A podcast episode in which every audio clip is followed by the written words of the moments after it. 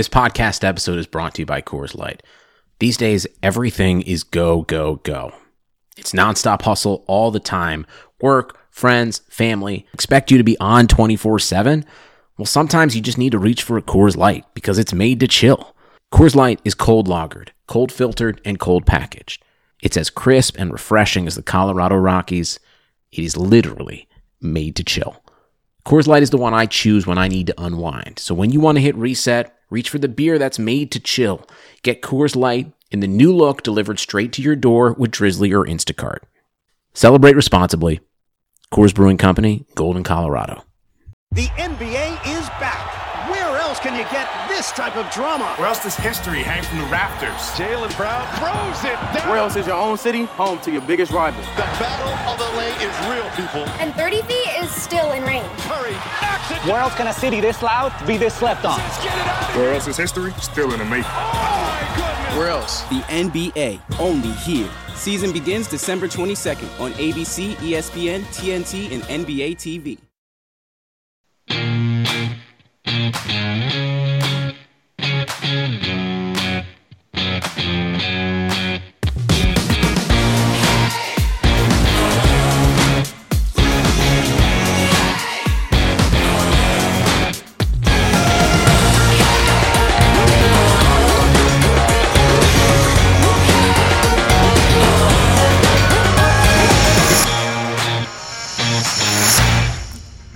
Welcome to Talking Halos. It's Derek Ciapala with John Crane for our off day podcast.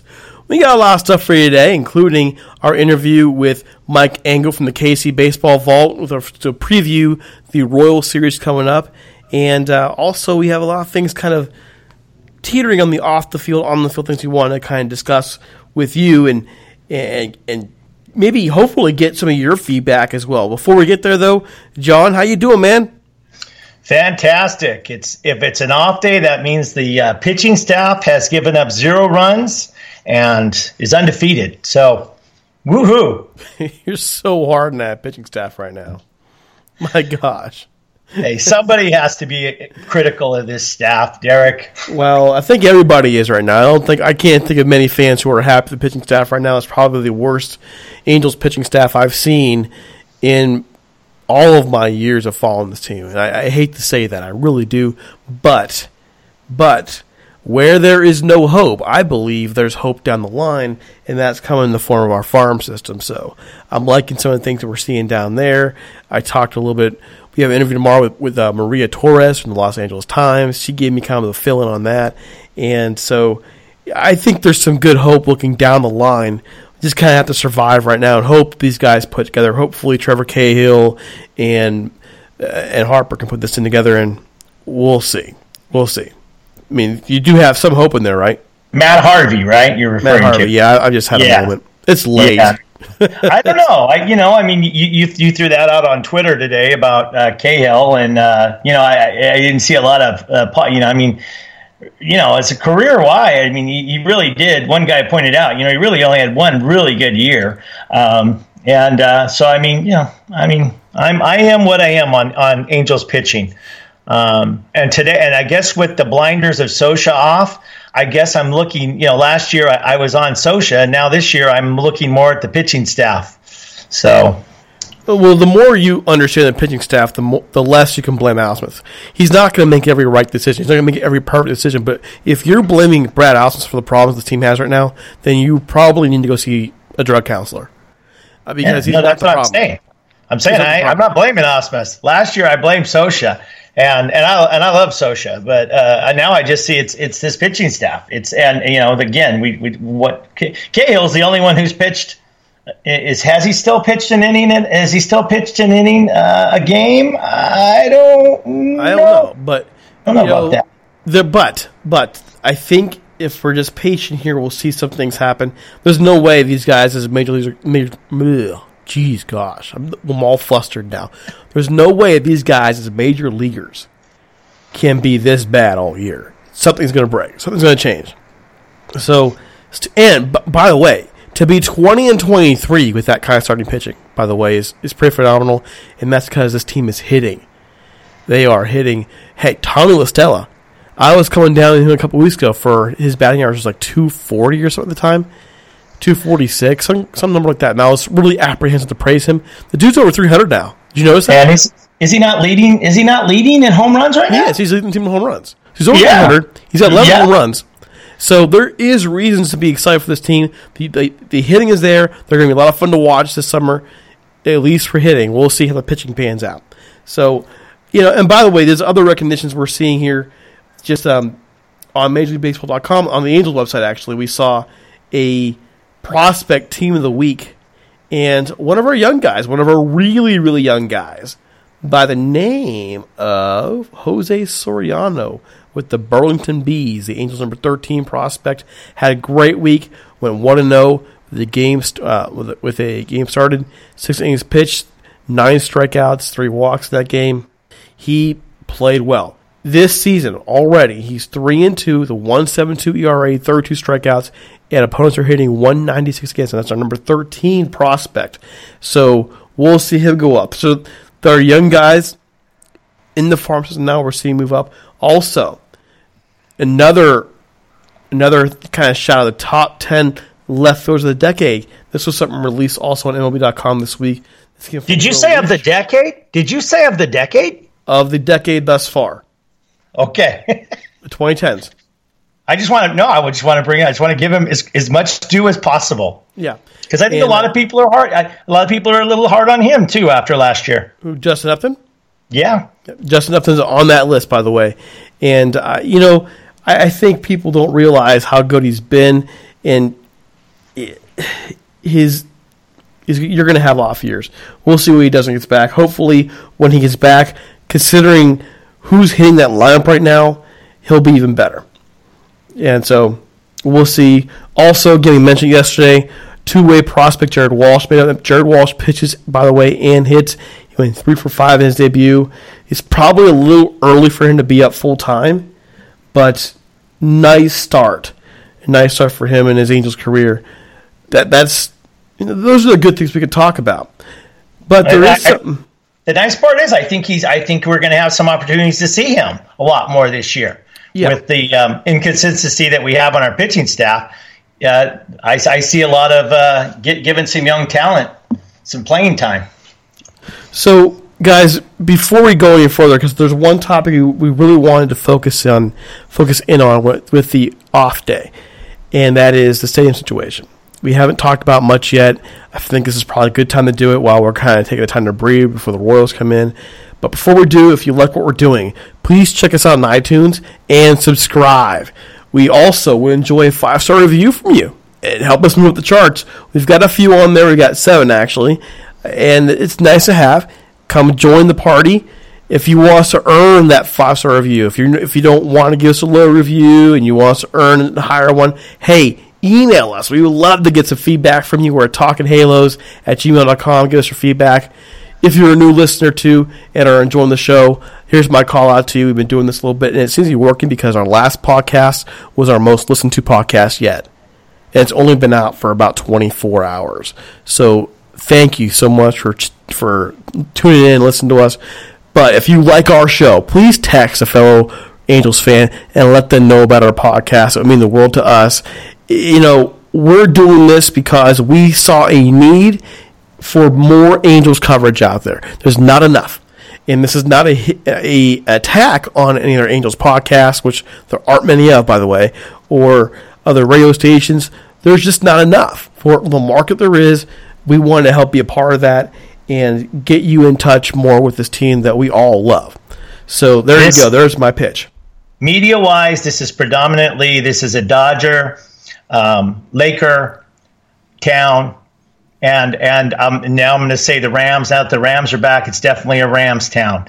So um, we do have our media outlets, but you know, I, I mean, I, like I said, even the Angels Angels radio station is only the Angels radio station when they're on and and during Roger Lodge's show. Otherwise, it's ESPN all day long. But you know, just just kind of a, a some information here.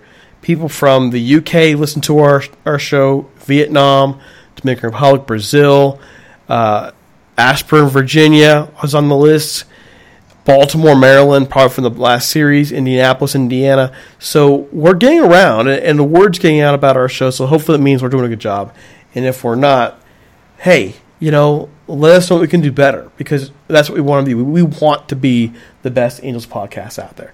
Okay, so John, this same situation, you sent the article over for me. A couple other articles come out this week, and the basic gist of it is that this Long Beach ballpark project, where this could potentially be an option for the Angels, it could top 1.1 billion dollars, according to city documents that were uncovered in local news reports. And this, I'm reading this straight from, by the way, from the article you sent me, ballparkdigest.com.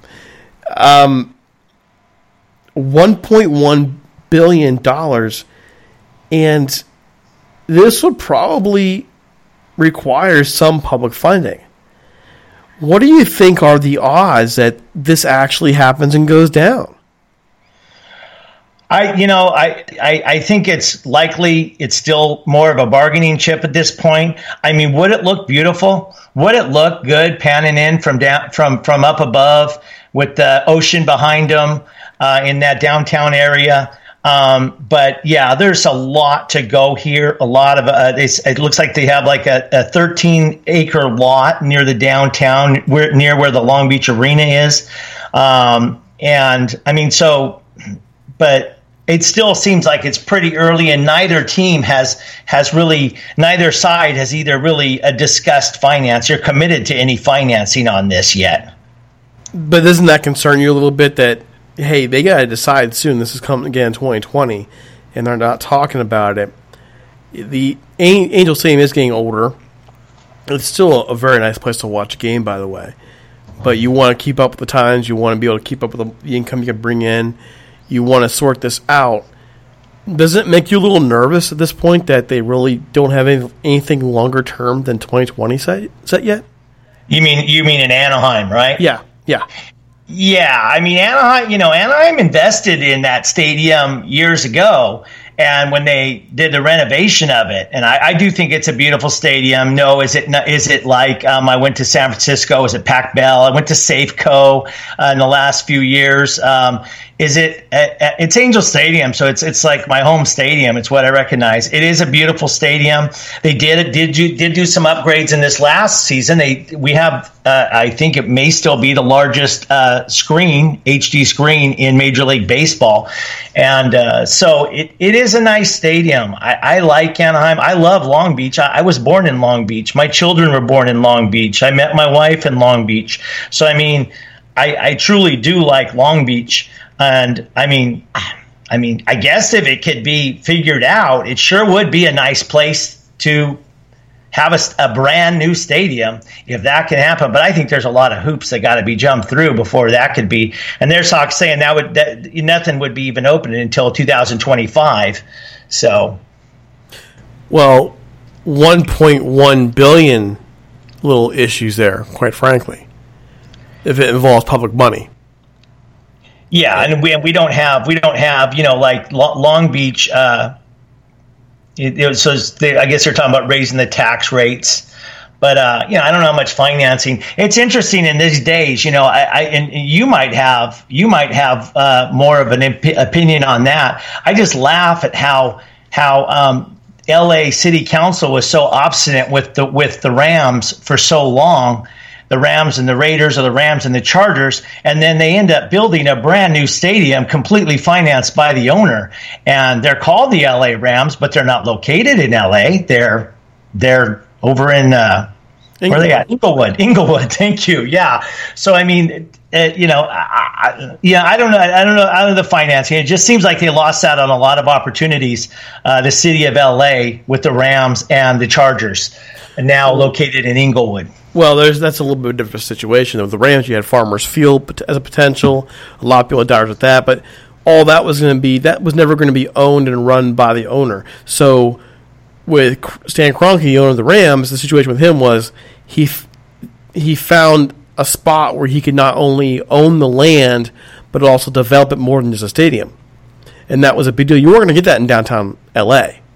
to be able to, to develop it And Hollywood Park out there was always on the NFL's list as a possible candidate for NFL stadium. It really surprises me the Angels didn't look over there to work with him, quite frankly. But here's the, here's the deal. Since we're talking about the Rams, and you made a good segue with that, the reason why I don't think a move to Long Beach will work is because of one factor that LA fans know very well traffic. All right, this is, and this is what I'm talking about. The Rams drew amazingly well for most of their time at the Memorial Coliseum, going all the way into the late 70s. There's some contract disputes over the stadium, and before you know it, Carroll Rosenbloom, Georgia Frontiere, they make plans and they go over to Anaheim Stadium, now Angel Stadium. Okay? Remember all this? Yes, I do, sir. Okay. So, what the heck happened to the Rams fan base when that team moved to Anaheim? They, they didn't follow. They didn't follow. So, two things happened. A, the Raiders moved down from Oakland and moved into the Coliseum, their old stomping grounds, and the Rams moved out to Anaheim, basically cutting themselves off from a large portion of the fan base. Well, what do you think will happen when the Angels move to Long Beach? In that traffic, they're going. What's going to happen? to all those Angel fans who go to games in Anaheim are they going to travel to Long Beach? I, am gonna, I'm gonna, my my amount of games I'm gonna attend is going to be diminished greatly. Um, I mean, because I'm literally I can get on the freeway in about uh, 10 minutes once I leave my house and on the freeway for 20, 20 minutes to uh, Anaheim Stadium and uh, and I'm there. You're you're you're walking up to the stadium. Yeah, I I, I agree. I, I've always liked, you know, now I'm I'm changing the subject again. I always kind of wish that the Clippers would have moved down to the pond uh, to the Honda Center, excuse me, and you know, and separate distinguish themselves away. Well, now they are going to because they're, I guess, they're potentially part of this Inglewood project. Well, they are. But, Inglewood. Yeah. So I mean, it is nice that they're distinguishing themselves, but you know, like they could have linked up as as been an Orange County basketball team, and um, but they they chose not to, and um, yeah, I, I I think there would be a lot of hurt feelings, a lot of spurn fans if you're because you're uh, if you're if you're going from Anaheim to uh, to Long Beach. Well, yeah, and the, the only way the Angels can come out of this as winners, in my view, is if the city of Anaheim totally screws them over. And it could happen, by the way. I mean, it could really happen. Looking at the numbers for Long Beach, the cost of the stadium was estimated at $900 million as of last October, and an additional $105 million to put a parking garage. You also need to rely heavily on existing structures and, of course, shuttling to the ballpark. I think it'll reach here as, as far as seven miles away. It would it could potentially force Long Beach to raise taxes, like you mentioned. But according to the article here, 2016, Long Beach voters approved raising sales tax to 10.25 percent, which, by the way, is bananas. You already have your income taxes, all the other taxes you pay, state taxes, and here you're paying a sales tax of 10.25 percent. That is bananas. By the way, the, the sales tax rate in Anaheim is 7.75%. So that that's crazy. They we raising these taxes like that. Well, we live in a, I live in a state that we vote to raise our taxes, so I, I don't know how crazy that is. Uh, it's crazy to me, and it's crazy to you. I understand. And another another well, thing too. It'll be crazy to Moreno too, right? Yeah, oh, yeah, yeah. I hope so. Uh, he, um, uh, Oh, I was just going to say something, and you meant you brought up Arte Moreno and distracted me. Oh, oh no, I was talking about the the fans. I mean, you know, you're talking about Long Beach. Long Beach is right there, you know, in the LA area. I mean, you're going to pick up your team from Orange County and and and put them in Long Beach, which is potentially a big mix of Dodger fans. I don't you know I, it doesn't it sounds beautiful. Like i said i'm looking at you know espn game of the week you know flying over uh, the stadium. You can see the ocean in the background and how beautiful that looks. But yeah I, I don't see fan wise feasibility. Well i look at it this way. I think right now the the fans in Long Beach are probably setting who their team is, and I'm guessing the majority of them are Dodger fans. So I don't I don't think you're going to sway many of them into being Angel fans that weren't already Angel fans, but you're going to risk ticking off the fan base that you play in front of in Anaheim by going there. So I think if anything right now, it's a leverage play. But you never know because I gotta admit, a waterfront ballpark, it's appealing. Yeah, but they're going to have to do a lot of things with traffic. I mean, there's only one freeway that goes down to Long Beach into the downtown area, and it's the 710 freeway, which is a very truck heavy uh, freeway because there are t- trucks driving down to the ports, and um, and it's not it's a narrow freeway, and it runs all the way up to I believe pa- uh, Pasadena once it um, it, it goes up very far north. But I mean, it's not a pretty freeway to drive into downtown. Uh, that I can tell you. Um, and if that's really the only way to go, other than you get off on the 405 and you got to drive several miles to get downtown. Um, so I, the, you know, the Big A is is literally right off of the five, off of the. Uh, uh, off of the 57. Um, you got a lot of options to get over there. I'm gonna be honest, man. I I really it's been a while. I have to, I have to head and fess up here. It's been it's 2019, so it's been 15 years since I've been able to make make again to the big guy. I almost made out last year when I came out for Rams Fest, and I was gonna try and take a detour, but it was 100 and some degrees that day, and I was done. I was toast. I wish I would have gone too. It was a Dodgers game they were playing. I I look at this and I I just think as beautiful as that stadium is, and I still think it's beautiful despite the fact that it's, the fourth oldest park in the league. I think if you want to compete in today's age, you really need to get a new one in there. And Anaheim to me is uniquely located for that. Like you were just mentioning all different ways you can get to the game. So I'm hoping, what I'm hoping for is a city and Arte Moreno can realize that. Can you tell me really anywhere else in the area that has that's established. You're near Disneyland. You're near. You're, you're somewhat close, you know, to Honda Center and so on and so no, forth. You're, you're right across the street from the Honda Center. Yeah, yeah. You literally park in the same parking lot and So, go yeah. one way to the Honda Center, and and there's a train station right there that pulls Yeah. up to the uh, to the stadium. It is it is so conveniently located.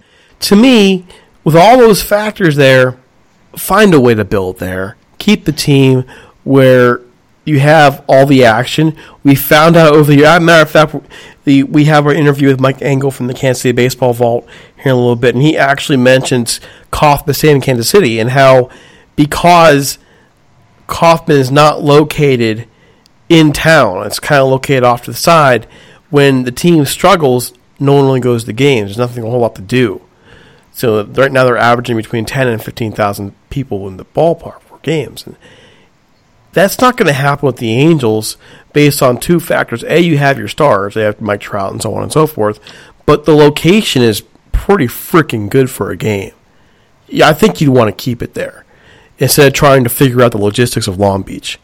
Do, you think any of the negotiating will go back to because I was mentioning earlier, not th- this time these renovations, but uh, several years ago they renovated the um, the stadium and, and and they were became the Anaheim Angels because they used to be the you know you already know they used to be California, and now already changed them back to the Los Angeles Angels, uh, eh, changed them to the Los Angeles Angels of Anaheim, and I would think if the city of Anaheim is going to do anything to keep them here. I think. Do you think that that dropping the Los Angeles uh, part would uh, be uh, a deal breaker? Well, here's my question for you: Did the, the idea of going to Los Angeles Angels was to try and brand the team in Los Angeles?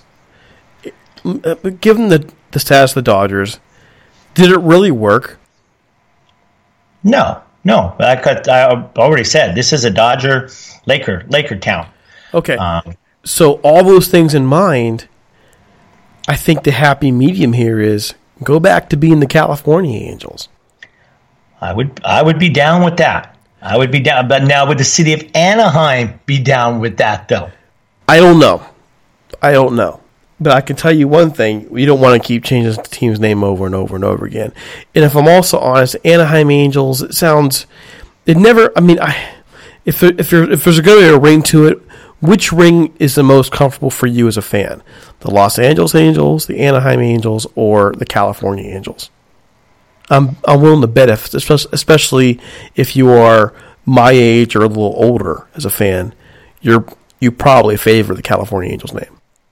Yeah, I like Californians. I don't. I don't really care for Los Angeles Angels of Anaheim because we already have the Los Angeles Dodgers, and uh, you know, I, I like separating us from, uh, distinguishing us from the from uh, the well, the Los Angeles teams. Well, the, the uh, big mistake the Angels made though was they never should have changed their name to the California Angels. In that case, you should just they, they started off as Los Angeles Angels. You just, you just should have kept the name as Los Angeles Angels. And then you changed to California then you want to remarket it, so you change it to Anaheim, and then oh, now you're really, oh crap, I, I, it's not what I want, so let's change it to Los Angeles again. By then, listen, your baseball fans in the area are settled. Okay, your goal should be if you want new baseball fans to be Angel fans, then go get involved in the schools more. Get your get, that's how you do it. It's not your name is not going to draw people in. It's your players visiting these people in, at at school and taking part in local neighborhood programs and doing things like that. That's how you catch these kids, and also because you have your star, Mike Trout. Those are those things will, will draw the kids in plus winning. So to me, the name alone is meaningless if your team is not actually involved in making great things happen in the community. Well, see, I, I'm I'm I've lived here my whole life, and I just assume since Anaheim is where Disneyland is, that worldwide people know at least may know where Anaheim is. I, th- I think it's not like a, a, an unknown city name, but I guess that's the reasoning behind the Los Angeles. I know Los Angeles is probably a bigger name city, uh, definitely a bigger name city than Anaheim, but because of the Disneyland factor, I just I don't know. I, I maybe I guess people may not know that Disney Disneyland is located in Los Angeles in Anaheim. Excuse me, in Anaheim. Well, but I'm, I'm, I'm not even sure that's a problem. Let me be honest, and and folks who are listening, if you're from the Anaheim area don't be offended. I don't. I don't mean this in any kind of offensive way, but you felt it when I think of the Los Angeles area, the Anaheim area. I always deem L.A. as the primary place, Anaheim a distant, a distant second, third, whatever it is. Okay, and it's not because I think any less of Anaheim. It's just that Los Angeles is the name, and I think that was Arte Moreno's thinking. It's and so try and force Anaheim to be the name now. You want to establish the name, you just establish by winning. Here's the real problem with the Angels, in my view, in terms of the name. You come in, and this is Arte Moreno, comes in, buys a team. They he he moves on this whole changing the name route. They build a team that for a while was very good, and big thing that went wrong is the Dodgers got good again, and the Angels fell apart. Now they're back to where they started 20 years ago, which is being the second team in LA. They had a chance to take the city then. They really did. They had a chance to be the franchise then when they won the World Series. They, it's not the Dodgers who've won the most recent World Series in LA. It's the Angels in the LA Orange County area. But this century, yeah, this century. It's been thirty. It's Only been team that's won one this century in LA. so is, is I just look at it and go, if you want the market, you gotta win, and you gotta get in the schools. The name only takes you so far. So if it only takes you so far, go back to being the California Angels. If that'll make the city of Anaheim happy, see if that'll help you build the stadium up, and work on your brand through winning and getting involved with your youth because those youth are going to be ones to become the fans later. How about the California Angels of Anaheim? no way. I, you know what? Just just simplify it up. Just simplify it. All right. So moving on. I just I just think Anaheim Anaheim is, is a little burned by by the fact when he added the I, Los I don't blame him. I don't blame yeah. So I, I mean, be peeved too. If, I, you're just, if you're negotiating with them, I think they might have a say in. They might want to say in something, but I don't well, know. unless Arte pays for his own stadium, then he can name whatever heck he wants. Absolutely, absolutely. Okay. He can name them Bob's Angels if he wants. I just. you know, if that and that's really how it should be. If you want public help, you better take into consideration what they want. Period. And I'm willing to bet Anaheim will go further to make things happen than Long Beach will. And even if Long Beach will go further, you're going to risk alienating your entire fan base because they're not going to want driving traffic all the way down to Long Beach, even if even if it's a beautiful ballpark. And I'm sure it will be. I'm sure it will be too, but it'll be more expensive. It'll be more everything about it. The the parking, it just, I mean, yeah. Anaheim Stadium is a beautiful place. I I I, I, I don't think. I think if we put a winning product on the field, the stadium doesn't matter. All right, so and there you go. Um, we do want to move on to our interview with the Royals guy, the gentleman by the name of Mike Engel from the Kansas City Baseball Vault. Really nice, really in depth interview. Gave us a lot of material. Come check it out. Check, you know, he's a, really, really knows his stuff and was able to give us a full preview of what's going to come to happen here this week with the Royals. All right, folks, I'm here with Mike Engel from the KC Baseball Vault. Mike, how you doing, man?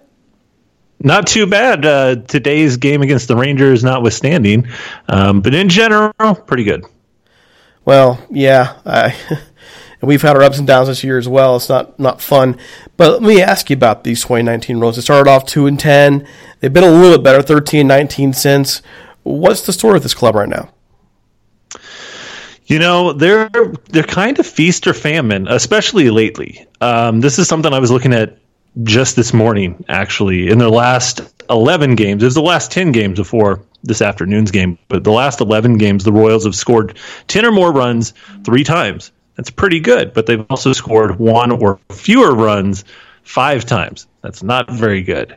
Um, you know, they're they're they're kind of a team that is banking on five or six hitters who have been productive most of the year and hoping that they'll get a good starting performance from one of their pitchers and hopefully again get a good bullpen performance. Um, it's not a lot of consistency they're kind of retooling everything right now and trying to see who can step up and fill in spots as they try to rebuild. They won't ever use the word rebuild, but that's what they're doing, of course. And so there's a lot of young players who are getting more playing time than before, and there's some growing pains. Um, starting rotation is a lot of guys who are like number four starters, and there's not a lot of consistency in that. So they had a really rough start. The bullpen was a big part of that. And then that kind of got settled. And lately, the Royals have had a lot of trouble with their starting rotation, especially like that third time through the order. And so they're still trying to figure out like who those guys are who are going to step up in the in the pitching staff and at the bottom of the order. So there are some good positives, but there are a lot of really frustrating elements to this team. And, you know, I think in general, nobody expected them to contend, but I think we expected them to be a little bit better than they've been so far this year. Um, but there, there's some promise.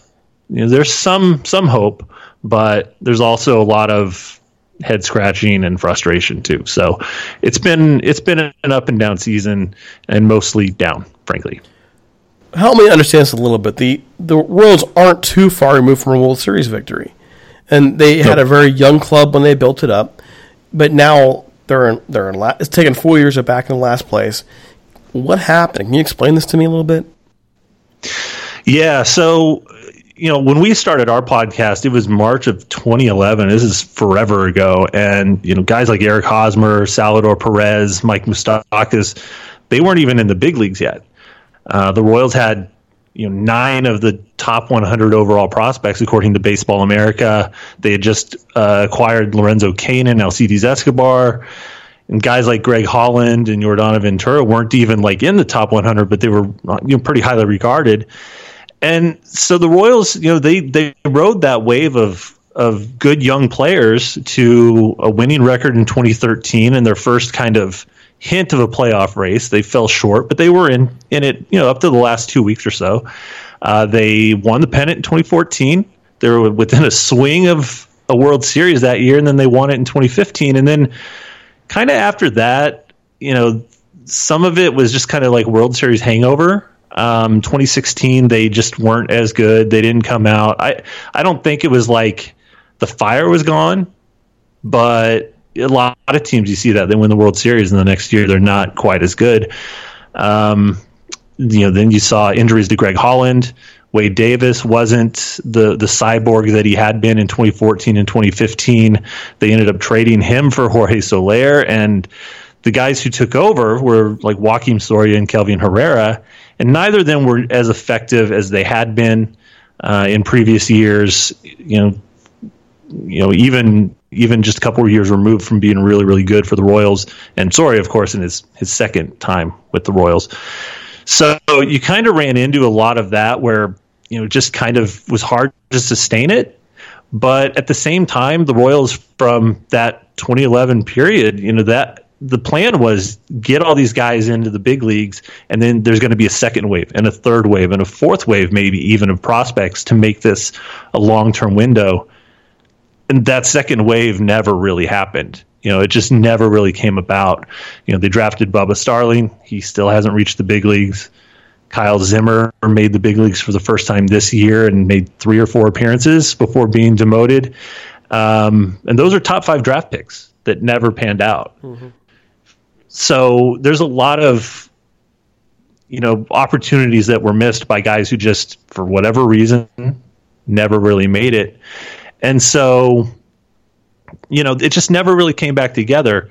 Uh, they had a shot, you know, back at the end of July in 2017. They were like a game out from the top wild card spot, and it looked like they were going to do something. They, they traded for Melky Cabrera, they traded for Brandon Maurer and, and uh, Trevor Cahill, and it looked like they're they're shoring up. They're going to make a run for it, and then they had a really bad August. It took them out, and you know, then Hosmer and, and Cain left as free agents, and they did bring back Moustakas and Escobar, but you know, Escobar was never really the same after 2015, and and Moustakas was good, but the rest of the team around him wasn't that effective. So um, it was a pretty quick downfall. You know, they it wasn't even like a blaze of glory. Like they just you know blew up. It was like they just kind of faded out and they're trying to get back to that, but they're still trying in that same mode where they're trying to get those young players to come up and become you know regulars and, and, and productive players and get them into a winning record again. Um, there's hints of it, but yeah, it was just a lot of different moves that happened, injuries, uh, guys that never panned out, and you know when everybody left, there was nobody really in place to you know pick up the flag and, and keep going. So they they kind of hit some bad luck, some bad development, and other things, and uh, they never really got the reinforcements they expected. So you win the World Series in 2015, you kind of feel like the window stays open, and you know it, it, it was, but you had to squint a little, and so they never really got back. So here they are. They're on pace to lose 100 games again for the second year in a row, and it's it's difficult. It's yeah, it's, it's never fun. I mean, uh, especially when you've just tasted the World Series. Uh, one one follow up question to that, and, and, you know, it could be it's just a thought that popped in my head here. How much of the downfall of the Royals goes to the fact that they're more of a smaller market team than say a Dodgers or Angels or anything like that?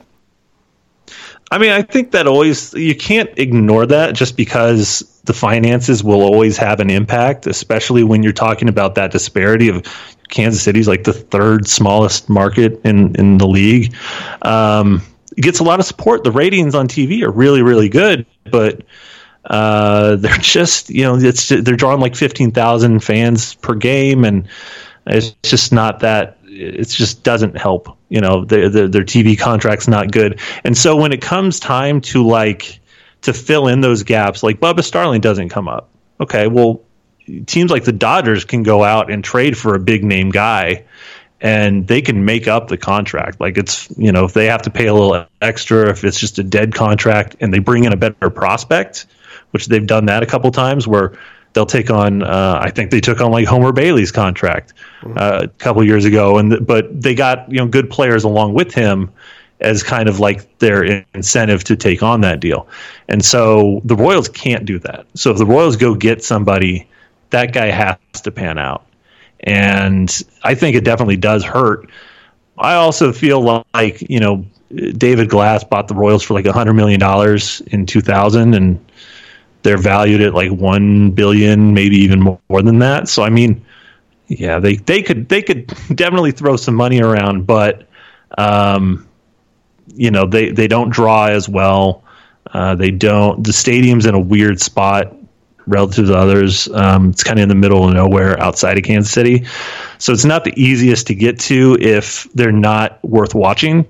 And so right now, you know, yeah, they're going to get 10, 15,000 a game. They're not going to get much in the gate. So I do think it's going to have an impact. It's not the only reason. I mean, if they did it once as a small market team and they could do it again, they just need talented players to come through from international signings, from the draft.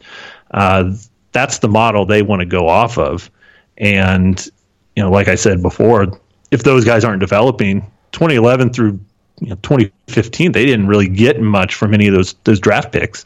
So it puts them in a spot where they have to hope that they sign an aging veteran or some other guy develops. And if that doesn't happen, they don't really have the financial backing to go out and fill in those spots to to kind of keep it going. And so, yeah, it definitely has an impact.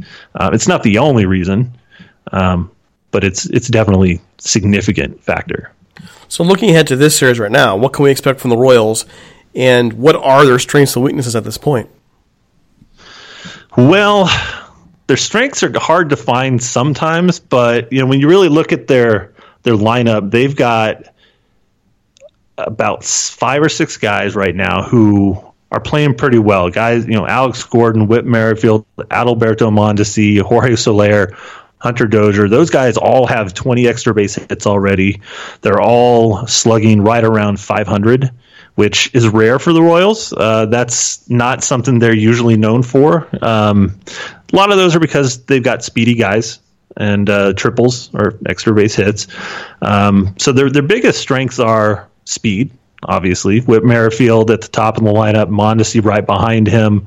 Hunter Dozier's sneaky fast considering he's like 6'4 and 240. That dude's huge, but he's he runs really well.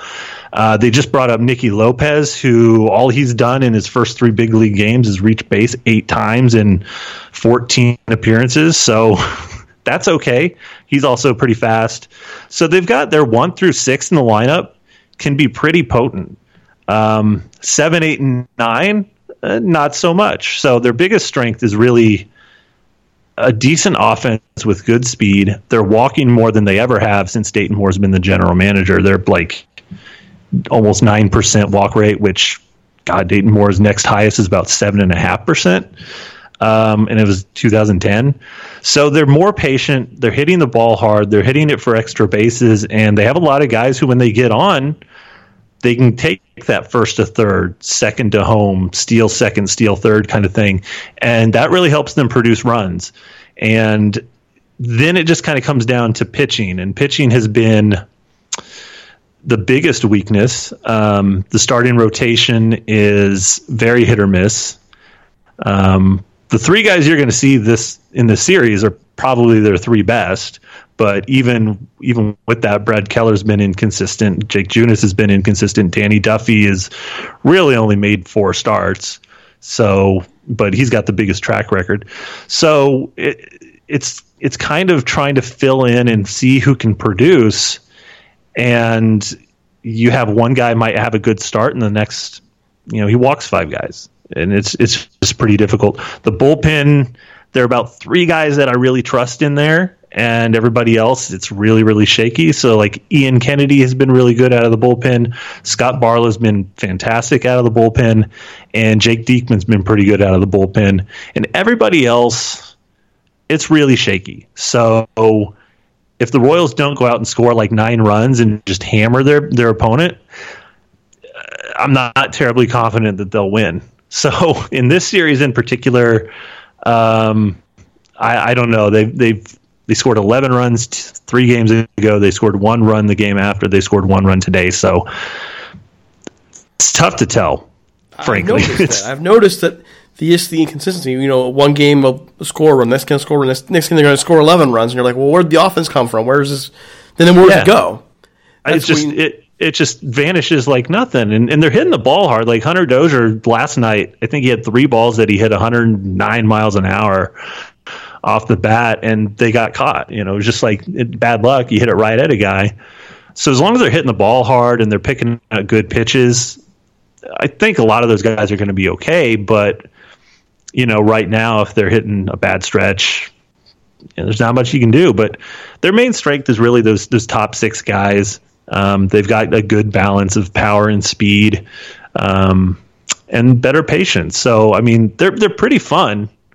You know, when those six guys are going, when you know it gets to Maldonado and uh, Billy Hamilton and, and Chris Owings coming up in the lineup, well, you can probably take a break that inning. But anybody else, it's it's pretty fun.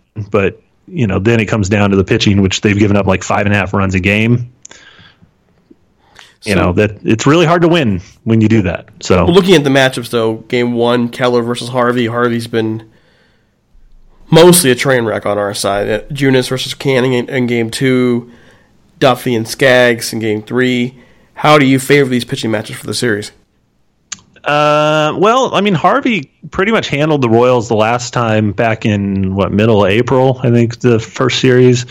So uh, if he's done that once, yeah, he could do it again. But um, they've done all right against righties, so that's probably their best opportunity to win. Brad Keller's walked a lot of guys, but he's also been really good at preventing hits. He gets a ton of ground balls, and that kind of limits the damage that teams can do. Um, but he's walking like five and a half per nine innings, which is he was at about three per nine innings last year. So it's significant jump in that regard. So if he's on, the Royals have a really good chance of winning. Um, if they're going to be facing Canning, the Royals generally have not ever done well against pitchers they're seeing for the first time. So I would probably give him the edge, um, just because that's kind of how it goes. And then uh, Tyler Skaggs, uh, he'll probably throw a no hitter because the Royals cannot hit that guy. Um, we looked it up. One of a uh, guy I uh, interact with a lot. He's he's a big, big uh, Royals prospects guy. He lives right in Omaha, where the Royals AAA affiliate is. Uh, his name's Clint Scholes. Um, follow him on Twitter if you like prospect discussion and stuff. Um, but he looked at, looked it up and went back and in Skaggs' entire professional career against Royals teams, and that's from A ball to today, he's given up one earned run in 43 innings. and that was last year. That was last June. He gave up one run. There was a leadoff double and a base hit in the fourth inning. That's the only run he's given up against the Royals ever. so he's probably going to go about nine and strike out about 15. He's been so shaky this year, up and down, up and down, up and down. You never know what you're going to get with him. He's had some injury problems. We're just kind of waiting for him to figure it out.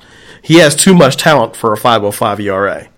I mean, yeah, he's I, he's good. I mean, when I watch him, it's like he looks unhittable, and that some of that maybe is the Royals just don't have a report on him. But I mean, you know, you hit the corners, you know, with a good breaking ball, and that's universal. It doesn't matter what the scouting report is. That looks impressive. So yeah, he's been he's been really really tough on the Royals. So I can't imagine they come away with that game. But you know, you can't predict balls, so that's probably another game they score 12 runs for some reason, just because that, that's kind of what they've done all year. Is they look like they're not going to do anything, and then they go score 9, 10, 11 runs. So- really weird team. overall, right now, what are you seeing? Are you seeing this at? Well, go ahead and make the call. Who was the series? Two out of three, one out of three. How, how do you call it?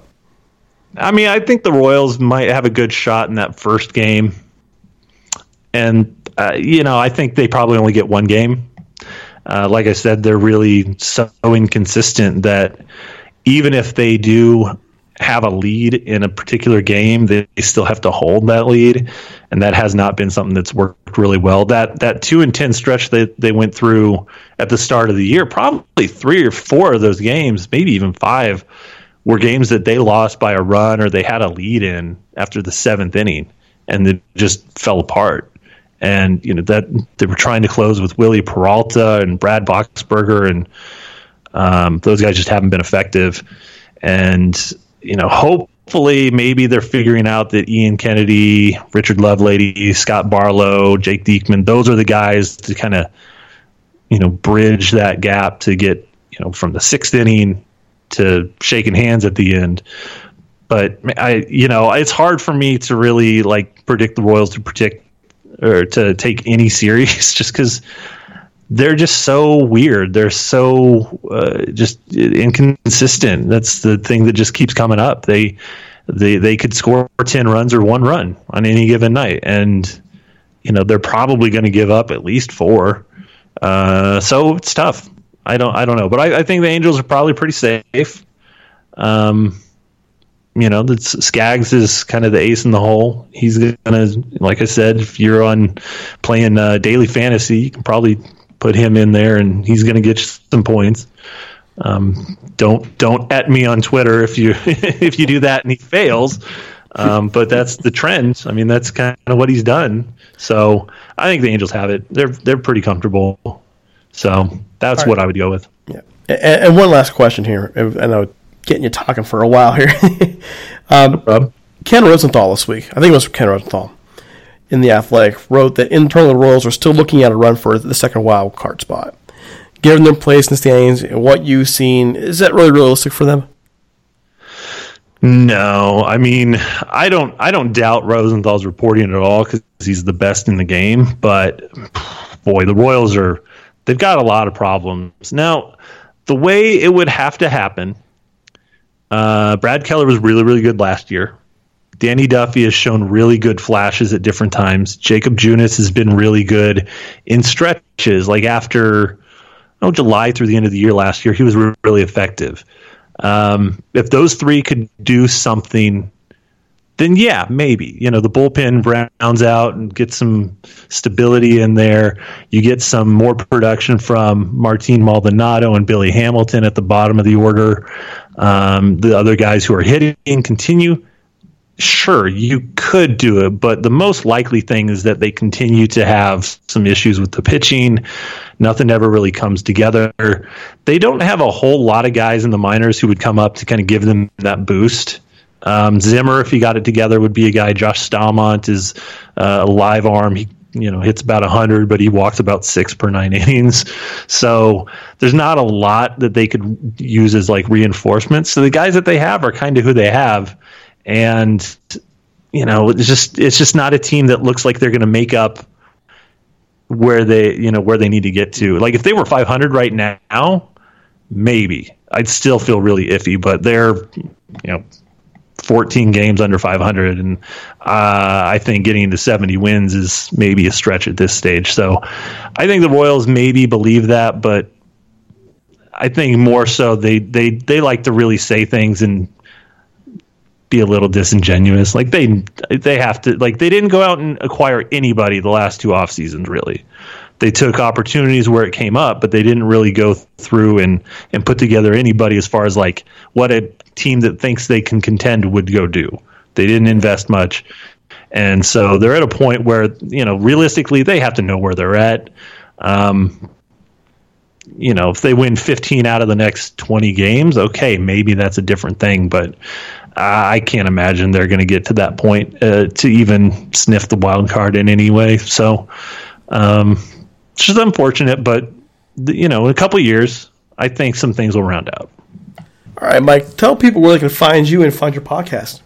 All right. Well, you can find us at, uh, I, I, would just go to Twitter, Kansas City or KC Baseball Vault on Twitter. Um, it's the best way to find us. We always post our new shows. Uh, you can also find us on uh, uh Baseball Prospectus uh, under their podcast page. We should be under there. Uh, you can also search for us on iTunes or Stitcher or on Spreaker.com. Uh, just look for Kansas City Baseball Vault, and we should be. God, I hope we're the top result. if not, there's a problem. So uh, we do a weekly show about the Royals. So um, yeah, it's a lot of fun. All right, man. Well, good luck on the rest of your season. I uh, I don't I don't remember off the top of my head if the Angels and the Royals play again the rest of the year. This should be it. We already had the one in Kansas City, and then they'll uh, go out west. So we got our West Coast baseball snacks all lined up. So for those late games Yeah, late side. nights. Get the beer Yeah. ready, Yep. get the snacks ready, and you know, if it gets if it gets really bad, get the hard liquor out. Yeah, yeah. Okay, We're a little we're a little numb. We're not that numb yet. So, not numb enough. All right, Mike. Thanks so much for coming to the show. Really appreciate it, and I do hope to talking to you soon. all right, sounds good. Thanks. All right, John, you make the call. How's this series breakdown? Oh, Kansas City. Yep, make the call. I'll go two, two or three. All right, I'm going the same way, two of three. What I'm hoping to see, though, is as I'm hoping to see the pitching wake up. We're going to see uh, Matt Harvey pitch this weekend. We're going to see um, we're going to see Canning pitch. There we go. Fingers crossed, folks. It is time for us to hit the bricks. It's time for us to roll on out of here. Don't follow us on Twitter at Talking Halos. You can also search for our page on Facebook. You can find me on Twitter at DC Paula and John, John Crane, at Jegs Crane John. That's J E G S C R A N E A I N E. I, I, you got it. I had another moment there. Don't forget to Spreaker. We're on iTunes. We're on Spotify. We're also on Stitcher, and we are spreading like a virus all over the internet and getting this podcast out there. Again, if you want to talk to us, get you know, get in with where we are right now, get some feedback, ask some questions. Email us at Talkin Halos, T A L K I N Halos at gmail.com. You can also leave us a voicemail, 657 666 5453. All right, so it's time to get out of here. For John, this is Derek C. Apollo saying, have a great one. We'll be back with you guys. That's right, t- tomorrow. Straight up. Have a good I'll one. be there.